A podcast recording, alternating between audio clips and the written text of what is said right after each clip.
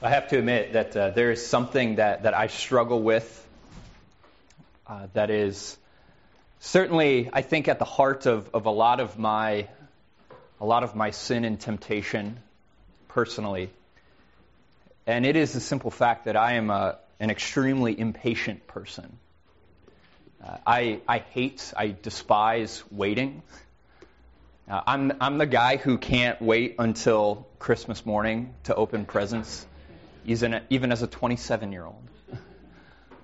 Uh, I, I, really I, I hate waiting. I think the longest that I'm comfortable waiting for about anything is the two days that it takes Amazon to get the item that I ordered on my phone to my doorstep. Uh, as I think about uh, waiting, I'm, I'm reminded of, of, my first year in seminary. Uh, I, I, had moved down to St. Louis after, after college, and uh, and that entire year was for me uh, rather difficult because it was a year spent, in, at least in my mind, spent waiting. Uh, Vanessa and I were engaged at the time, and she was still living uh, in Wisconsin, finishing up her undergrad degree. And so I was flying solo in St. Louis. And, and I remember because of, of that waiting, because of longing uh, for someone and something to be so close to me, something that I, I cared about so much, uh, to be able to, to be living with me and, and, and journeying through seminary and, and through that process alongside me. I just remember that year feeling excruciatingly long because that entire year was spent waiting, uh, waiting uh, to get married. Even though I was uh, thoroughly unprepared for how challenging and how hard and how much work marriage can be.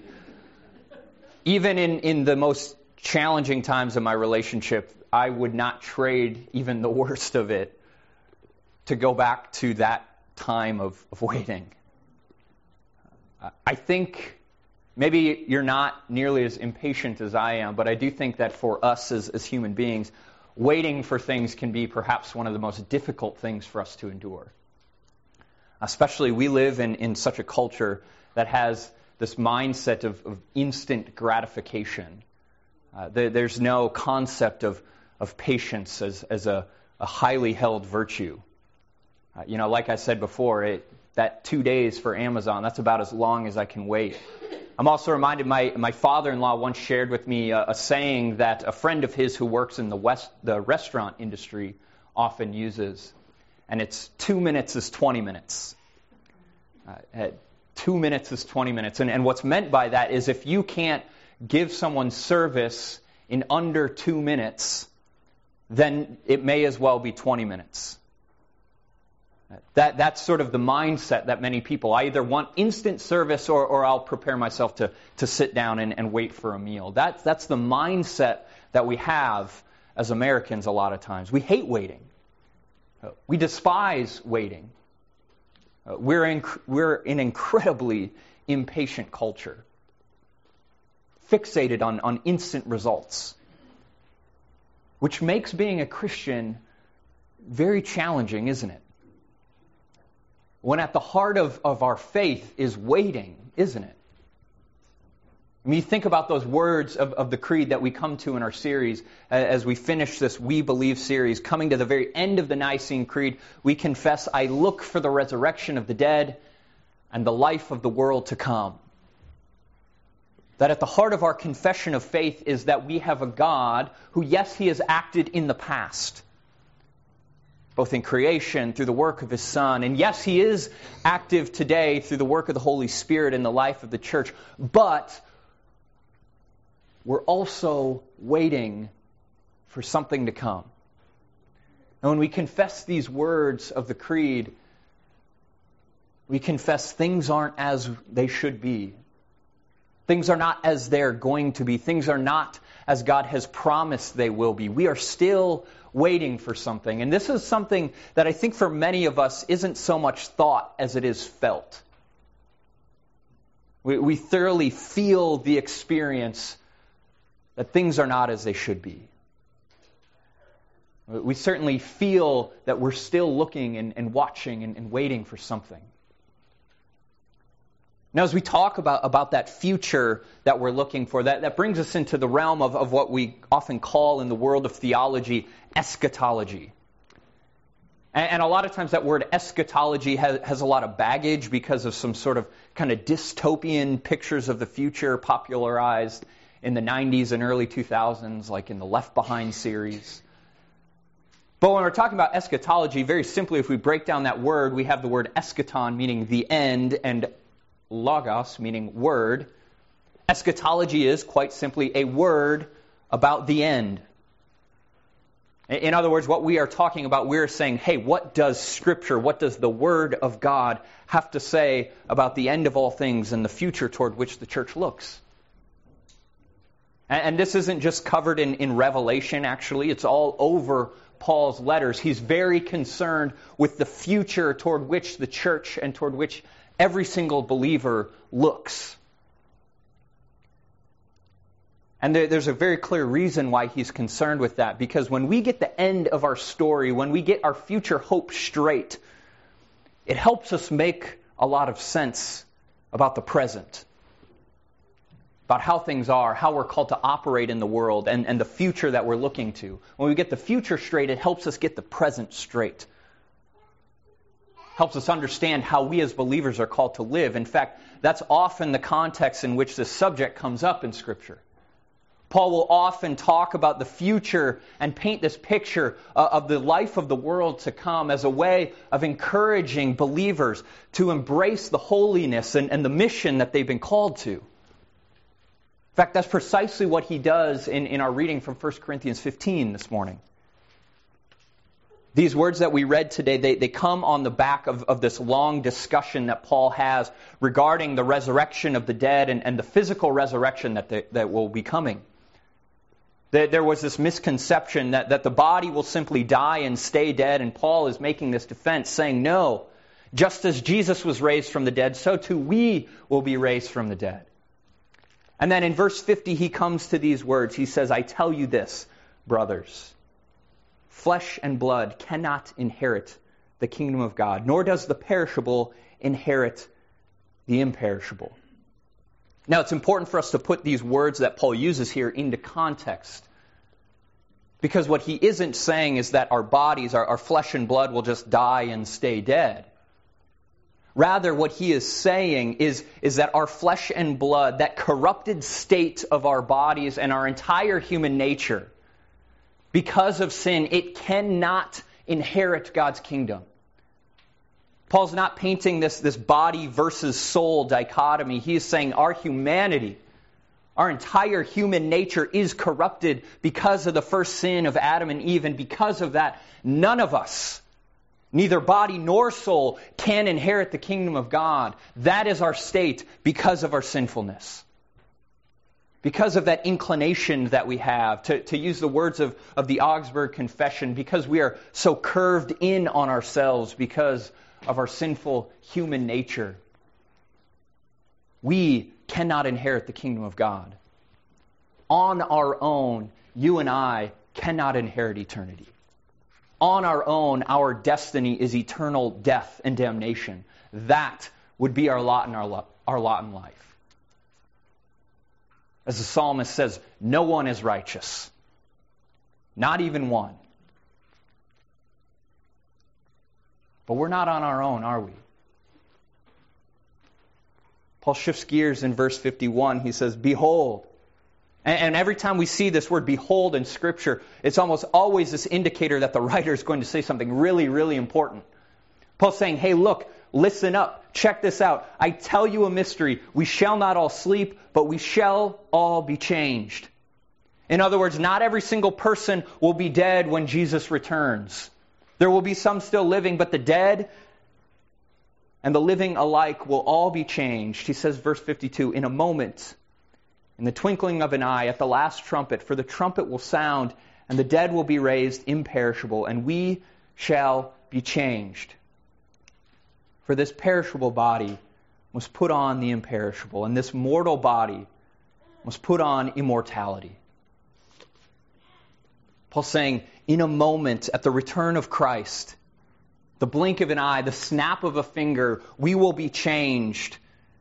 and our weak human bodies will put on the power of Christ's own resurrection. That we will be raised to perfection and immortality just as Jesus was raised from the dead. When we say, I look for the resurrection of the dead, we're saying, I look for a day. A day when Jesus will come back into our midst to raise us from the dead, to transform our weakness and our sinfulness, our corrupted human state into perfection to make our bodies, our flesh and blood, like his own resurrected flesh and blood. That's the future that we're looking forward to. I think for a moment just what incredible, extraordinarily good news this is. For, for the person whose body feels like a prison, the, the promise that we have is, is not that we're just going to shed our human bodies for all eternity, but rather what we're going to shed is the sin, the death, the corruption that makes our bodies feel like we're in chains. Think about what good news this is for, for the person born blind or deaf. The promise that the resurrection speaks is, is you're going to see again.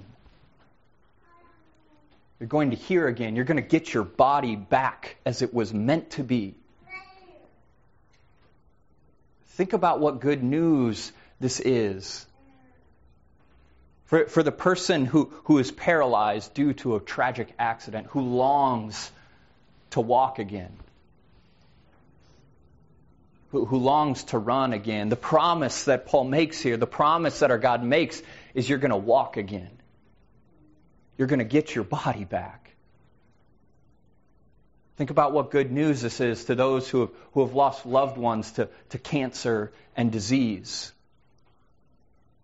Is that person that you long to have and to hold, you're going to get their body back. That's what we look for when we look for the resurrection of the dead. That's what we look for in the life of the world to come that we're going to get our bodies back. We're going to get our physical human nature back as it was meant to be. Free from the shackles and the corruption of sin, free from death. And when that day comes, Paul says, when the perishable puts on the imperishable, and the mortal puts on immortality, then shall come to pass the saying that is written Death is swallowed up in victory. O death, where is your sting? O death, where is your victory? The sting of death is sin, and the power of sin is the law. But thanks be to God who gives us the victory through our Lord Jesus Christ. When that day comes, when the resurrected Jesus returns to raise us up with him, uh, we're going to get a shout and declare these, these words that, I, that Paul quotes from Isaiah. We get to stand and, and even point the finger and, and taunt death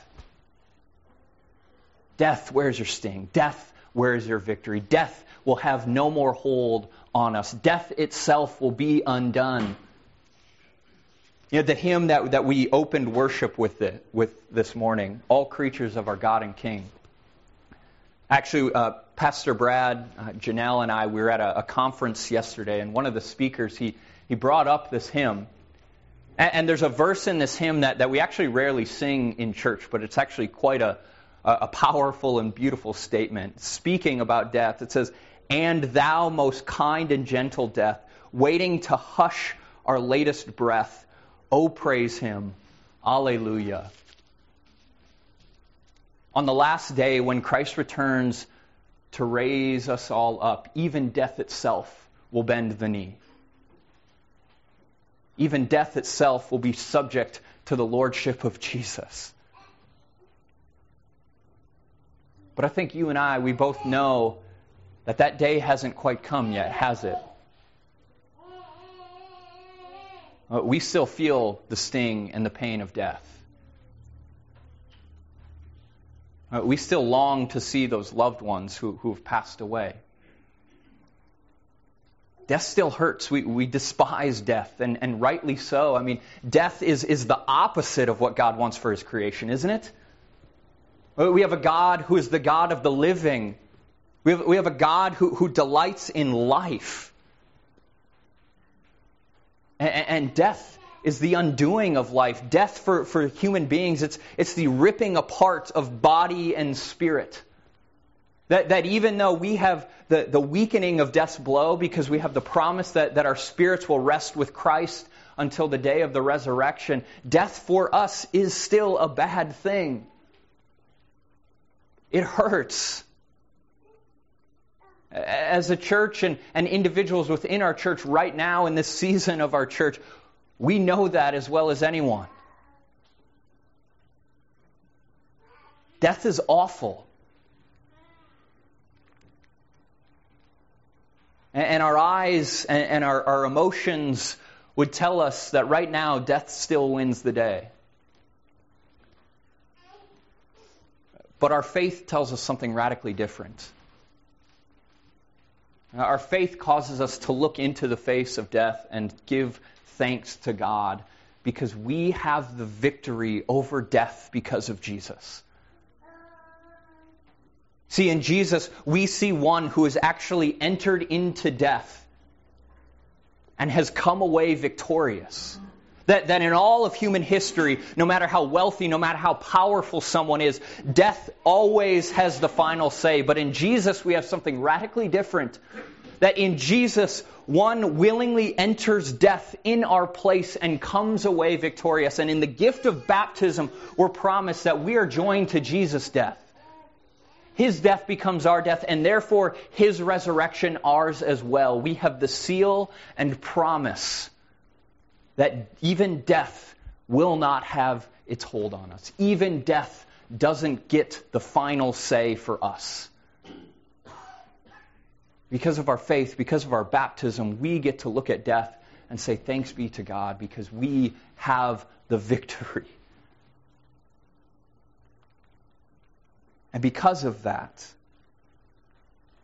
we are called to live differently. We are called to continue on, to, to remain on that path. Paul concludes this chapter saying, Therefore, in other words, having heard all this, because you know and believe this, therefore, my beloved brothers, be steadfast, immovable, always abounding in the work of the Lord, knowing that in the Lord your labor is not in vain. Paul says, You know what's coming. You know the future that, ha- that God has in store for you. And because you know of that, continue on in the faith. Continue to work. Continue to strive. Continue to live your life in glory to the risen, the risen Jesus. Uh, one of my favorite authors, uh, N.T. Wright, in his book Surprised by Hope, he, he comments uh, on this passage. Uh, and, and, he comments on it in, in, such a way that it's not just true, it's not just uh, good or, or, or, very smart sounding. He comments on it in such a way I just believe is, is so beautiful. Uh, he says this He says, What we can and must do in the present is build for the kingdom. This brings us back to 1 Corinthians 15 58 once more. What you do in the Lord is not in vain. You're not oiling the wheels of a machine that's about to roll over a cliff. You're not restoring a great painting that's shortly going to be thrown into the fire. You're not planting roses in a garden that's about to be dug up for a building site. You are, strange though it may seem, almost as hard to believe as the resurrection of itself, accomplishing something that will become, in due course, part of God's new world every act of love, gratitude, and kindness, every work of art or music inspired by the love of God and delight in the beauty of creation, every minute spent teaching a severely handicapped child to read or to walk, every act of care and nurture, of comfort and support for one's fellow human beings, and for that matter, one's fellow non human creatures. And of course, every prayer, all spirit led teaching, every deed that spreads the gospel, builds up the church, embraces and embodies holiness rather than corruption, and makes the name of Jesus honored in the world. All of this will find its way through the resurrecting power of God into the new creation that God will one day make. That is the logic of the mission of God. God's recreation of His wonderful world, which began with the resurrection of Jesus and continues mysteriously as God's people live in the risen Christ and in the power of His Spirit, means that what we do in Christ and by the Spirit in the present is not wasted. I'm going to read that again. What we do in Christ and by the Spirit in the present is not wasted. It will last all the way into God's new world. In fact, it will be enhanced there. Uh, I, I, can't, uh, I can't help but read those words uh, and, and, think of, of what Goon shared before worship this morning. And, and, thinking about the way that Lamb of God, uh, as a congregation, in, in the face of, of death and tragedy that just has come up again and again and again, that, that as our congregation has surrounded those people who are hurting and mourning and showered them with love and grace and the words and promises of Jesus, that doesn't just matter now. It does not just matter now. It will not be wasted. In fact, the fullness of those actions, I believe, will be realized on the day that Jesus returns and we live for with him forever in his kingdom. With that in mind, I, I bid you, church, keep going. Keep striving, keep, keep loving, keep serving. Labor in the Lord. Be steadfast, be immovable, because you know you know because of the power of Christ. You know because of the promise of the resurrection. You know that your labor in the Lord is not in vain. Amen?